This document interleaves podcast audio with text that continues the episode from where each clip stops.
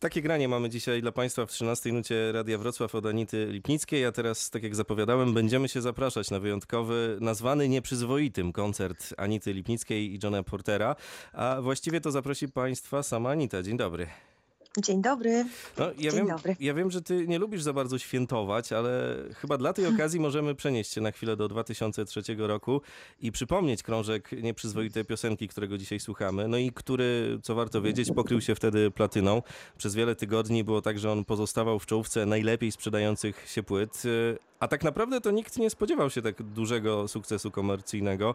Nikt też chyba nie planował, że to połączenie twojego głosu z y, taką charyzmą Johna, to wszystko stworzy tak piękne muzyczne oblicze. Tak, nie spodziewaliśmy się tego i my, i nie spodziewali się tego nasi wydawcy. W ogóle muszę powiedzieć, że bardzo trudno nam było przekonać kogokolwiek, żeby tę płytę w ogóle wydać i y, y, to była niezła przygoda. Faktycznie połączenie y, mnie z, z postacią Johna było czymś kuriozalnym i mm, nie tylko ze względu na różnicę wieku, która była tak spektakularnie tutaj e, roztrząsana, e, ale też r- różnicę e, jakby naszych ścieżek muzycznych, z których pochodziliśmy, bo wiadomo, że John e, jest legendą rocka polskiego, natomiast ja byłam e, w tamtym czasie bardzo mocno kojarzona jeszcze z zespołem Varius Manx i ze swoją popową działalnością po odejściu z zespołu, e, więc e, to była no, taka zagadkowa kombinacja. Natomiast my od początku wiedzieliśmy, że, że jest w tym coś nieprawdopodobnego i e, że jesteśmy w stanie we dwoje jak gdyby z, stworzyć coś, co zupełnie nie będzie klasyfikowane ani w roku, ani w popie, że będzie gdzieś tam e, jakąś nową jakością i, e, i, i wierzyliśmy od początku w, w ten projekt. Natomiast faktycznie komercyjny sukces był dużym zaskoczeniem. Ja tak sobie myślę z perspektywy tych lat, które minęły od tamtego czasu, że ty też chyba trochę potrzebowałaś takiej odskoczni, bo to był ten moment, taki chyba przykry moment dla artysty, gdzie ciebie wrzucono do takiego koszyczka właśnie z tym napisem pop, kojarzono cię z tymi konkretnymi przebojami i w zasadzie mm, to było takie bardzo sztywne. Tak, to było sztywne i powiem szczerze, że spotkanie Johna było jakby takim bardzo oczyszczającym, wyzwalającym doświadczeniem. Myślę, że to zadziałało w obie strony, ponieważ on też był w swoim koszyczku z kolei, mhm. e, takiej przykurzonej legendy, e, która najlepsze lata ma już za sobą. E, w momencie, kiedy się spotkaliśmy, John po prostu grał sam z gitarą i pociągami jeździł z tą gitarą i w ogóle był też w takim bardzo nieciekawym miejscu, jeśli chodzi o rozwój kariery, taki po prostu, że, że to już minęło, poszło i nic ciekawego się więcej nie wydarzy. Ja też byłam w, taki, w takiej chwili, kiedy miałam dosłownie wszystkiego dość i pamiętam, jak e, e, zaśpiewałam jakiś z moim zespołem festyn w, z, z kiełbaskami, z piwami dookoła i po raz tysięczny śpiewałam piosenkę "Wszystko się może zdarzyć" przed publicznością po prostu, która nawet nie kupiła biletu na ten koncert, bo to był wtedy taki szał na te darmowe mhm. imprezy i stwierdziłam, słuchajcie, ja już nie mogę tego robić, po prostu to jest koniec, ja doszłam do ściany i mnie to już nie cieszy, nie bawi, ja w ogóle jestem gdzie indziej, jestem innym człowiekiem, człowiekiem, a jestem uwięziona w jakiejś konwencji, do której już nie mam serca, więc to, że się spotkaliśmy i, i jak gdyby oboje bez uprzedzeń podeszliśmy do, do, do siebie nawzajem i, i nie analizowaliśmy za bardzo tego, skąd jest John, skąd ja jestem, tylko po prostu siedzieliśmy z dwoma gitarami na sofie i wymyślaliśmy piosenki, które nas cieszyły i myślę, że ta prawda i ta po prostu taka szczerość tej muzyki to była jej największa siła.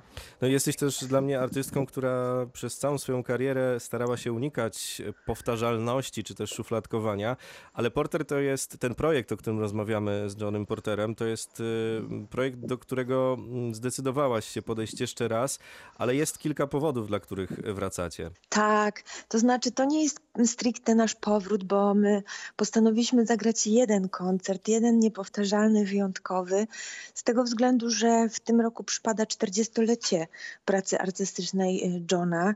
Od, mija w tym roku dokładnie czterdzieści lat od ukazania się jego debiutanckiego albumu Helicopters, który nagrał z Porter Bandem, legendarnego już dzisiaj. Natomiast ja świętowałam swoje dwudziestopięciolecie, które zostało przez pandemię w brutalny sposób przerwane, bo byłam podczas pięknej trasy akustycznej, mhm. zatytułowanej intymnie, z cudownym ogrodem na scenie. W ogóle bardzo dużo włożyłam pracy w przygotowania tej trasy. Zaangażowałam trio smyczkowe i w ogóle to naprawdę było piękne wydarzenie, które nagle zawisło w próżni. A John nawet nie zdążył wyjechać w swoją trasę z okazji czterdziestolecia urodzin płyty Helicopters. Więc tak po prostu siedząc w domach doszliśmy do wniosku, że w zasadzie spędziliśmy przecież dziesięć lat z tych swoich dekad na scenie wspólnie, więc warto by zrobić coś, co jest możliwe do wykonania, czyli koncert we dwoje z dwoma gitarami właśnie w takiej wersji bardzo sauté i, i w ten sposób uczcimy te trzy płyty, które wspólnie nagraliśmy, a w zasadzie cztery, jeśli byśmy liczyli album taki specjalny, dodatkowy. Taka okazja i, i bardzo się cieszymy na ten koncert i już zaczynamy próby i tak to wygląda. Taki już, powód. Już, już pierwsze uderzenia w struny zarówno głosowe, jak i gitarowe były? Czy to dopiero przed wami zaczynamy, takie dopinanie? Zaczynamy, zaczynamy w najbliższych dniach, więc na razie każdy z osobna się przygotowywał i będziemy sobie próbować już niedługo, bo koncert czwartego lipca w studio filmowym Las w Warszawie. Jest to nie tyle, o tyle nietypowe wydarzenie, że będzie można za, nas zobaczyć na żywo w tym studio. Będzie około stu biletów, um, także będzie można w nim uczestniczyć z zachowaniem oczywiście wszystkich bezpieczeństwa, zasad bezpieczeństwa tam w środku, ale też będzie można go zobaczyć online, w streamingu na żywo, czyli on nie będzie nagrywany i potem odtwarzany, tylko jeden do jednego żywa sytuacja na dedykowanej platformie specjalnej w jakości H D, więc zachęcam do, do zakupu biletów na to wydarzenie, bo to jest przemyślane w taki sposób, żeby sobie po prostu usiąść w domu, najlepiej obejrzeć go na dużym ekranie, nie w telefonie, bo dźwięk i obraz będą naprawdę ponoć rewelacyjne, tak nam obieca, obiecał organizator, więc warto. A myślę. Powiedziałaś przed chwilą jeszcze o tym, że twoja trasa koncertowa została no, w brutalny sposób, powiedzmy sobie szczerze, przerwana. Jak ci się wraca i odnajduje w tej nowej rzeczywistości, gdzie zamiast takiego grania dla, dla dużej publiczności trzeba to wszystko jeszcze raz przedefiniować i, hmm. i zacząć od nowa? Jest to trudne, ponieważ yy, yy, tak jak już mówiłam, ta trasa nasza była w toku, więc podpisanych zostało dużo umów na przyszłe koncerty, które się nie odbyły i one są przekładane. Już po raz trzeci niektóre, niektóre daty były przełożone. Nie jesteśmy w stanie w, w warunkach, które panują obecnie, przełożyć tego koncertu na żywo tak, żeby się po prostu, krótko mówiąc, takie w dzisiejszych czasach i w naszych realiach teraz, nie da się grać koncertów dużych z dużą produkcją, yy, ponieważ są te obostrzenia, jeśli chodzi o ilość uczestników imprezy i to powoduje, że dla organizatorów się to zwyczajnie nie kalkuluje. Po prostu nie są w stanie sprzedać takiej ilości biletów, żeby produkcja, koszt produkcji takiego koncertu się zwrócił. Więc my jesteśmy w tak zwanej poczekalni z tym projektem. Mhm. Czekamy, aż rzeczy wrócą do normy i kiedy będziemy mogli wykonać te koncerty, które są już podpisane i czekają na swoją realizację. Jest o tyle mi przykro, że pierwszych koncertów zagraliśmy osiem i mieliśmy praktycznie same sold outy. Pamiętam. Być może w dwóch miejscach, kilku miejsc dosłownie mm. zabrakło biletów, żeby, żeby była komplet na sali. Więc zapowiadało się rewelacyjnie, a skończyło się no tak, że ja od, od tamtej pory cały czas po prostu nie koncertuję, tak? Czekamy na, na to, aż się ta sytuacja zmieni i otworzy. Mam nadzieję, że ona wróci do jakiejś normy, bo byłoby przykro, żeby, żeby ten projekt został odłożony do szuflady. Ym, także... Czekamy. Ja pytam, ja pytam o te koncerty, dlatego że od zawsze byłaś dla mnie taką koncertową bestią trochę, takim zwierzęciem, które potrafi nawiązać niesamowicie intymną relację z publicznością i myślę sobie, że jak taki świat tej, tego kontaktu się, się zamyka, to, to musi być straszne dla takiej jest osoby. Jest bardzo trudno. Ja sobie powiem szczerze, że ja właśnie tak bardzo tęsknię do kontaktu żywego. Nie sprawdzam się w takich sytuacjach, mhm. żeby gdzieś tam siedzieć z gitarą przed kamerką i... E, tak po prostu bez kontaktu z moim odbiorcą się e, produkować, e, więc czekam z utęsknieniem. Bardzo mi brakuje w ogóle żywego grania z zespołem, bo brakuje mi moich kolegów z Wrocławia, e, mojego zespołu, który e, jest daleko ode mnie i I nie możemy się nawet tak po prostu pospotykać, żeby sobie coś tam pograć, bo to się wiąże z, z podróżą i z, z planowaniem tego. Więc no, czekamy, czekamy, aż się zmieni rzeczywistość na lepsze. A skoro jesteśmy dzisiaj razem w Radiu Wrocław, blisko twoich znajomych, bo przecież faktycznie tutaj kapela twoja jest, to możemy też, bo jest jubileusz, możemy trochę porozmawiać o tym, jak patrzysz na te początki, bo ty jesteś osobą, która przeszła w zasadzie wszystkie etapy rodzenia się w Polsce, tego takiego tu w cudzysłowie show biznesu. Pamiętam twoje pierwsze kroki z Varius Manx właśnie, gdzie ten dziki taki show biznes powstawał, to, to wszystko musiałeś przerabiać na własnej skórze. Pewnie teraz patrzysz na to z takim lekkim uśmiechem. No faktycznie przeżyłam sporo, już śpiewając ćwierć wieku, jakby nie było, byłam świadkiem wielu zmian na polskim rynku i, i tego, jak się to wszystko kształtowało, zmieniało na przestrzeni lat i te początki były, no, powiedziałabym, szalone, dzikie, jak to powiedziałeś, bo faktycznie tak było. To były czasy, kiedy, kiedy tak naprawdę na hura się wszystko rodziło, spontanicznie, nikt nie myślał o tym, co z tego będzie, jak to będzie w ogóle. To był jeszcze moment, kiedy nawet prawa wykonawcze nie były do końca gdzieś tam usankcjonowane. Pamiętam, że w, w, w telewizji niektóre, niektóre radiostacje nie, nie płaciły tych tantiem, w ogóle, no, generalnie artyści po prostu, jak to zwykle artyści, z sercem y, gdzieś tam się kierowali. Ja też jestem jedną z tych osób z tamtego pokolenia, które podpisały jakieś beznadziejne umowy, które na lata gdzieś tam nas y, y, nie tyle blokowały, co określały zasady naszej działalności y, muzycznej, a niekoniecznie się z, z, wiązały z żadnymi intratnymi dla nas y, y, atrakcyjnymi dochodami nawet. Także y, to było zabawne, ale no cóż, jestem, cieszę się, że, że też że tyle przeszłam i widziałam, jak się wszystko zmienia, bo ja no jednak jestem z tego pokolenia, gdzie muzyka y, była słyszalna tylko w radio, w telewizji publicznej były dwa kanały, mhm. jedynka i dwójka i nic poza tym. Y, nie było internetu, nie było telefonów komórkowych, było zupełnie inne życie. Ale świetnie, świetnie odnajdujesz się też w tych współczesnych realiach. W ogóle cały czas się świetnie odnajdujesz, ale piję do tego ostatniego projektu od nowa, gdzie miałaś okazję sięgnąć różnych mikroświatów współczesnych artystów, tych, których już możemy oglądać w internecie i tak dalej.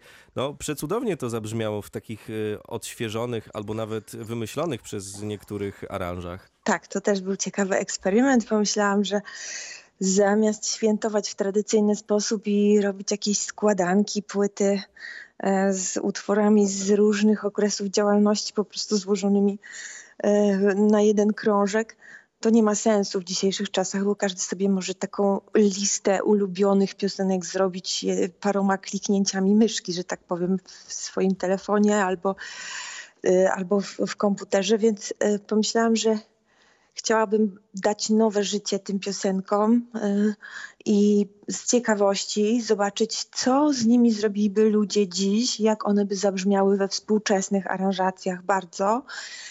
Stąd zaprosiłam do projektu producentów, którzy byli tak naprawdę gwiazdami tej płyty, a ja byłam gościem na, na tym albumie od nowa i starałam się odwiedzić ich światy z moją muzyką i to było ciekawe doświadczenie. Wyszła z tego płyta w efekcie taneczno-elektroniczna, więc zdziwiłam się, że do moich piosenek się da tańczyć.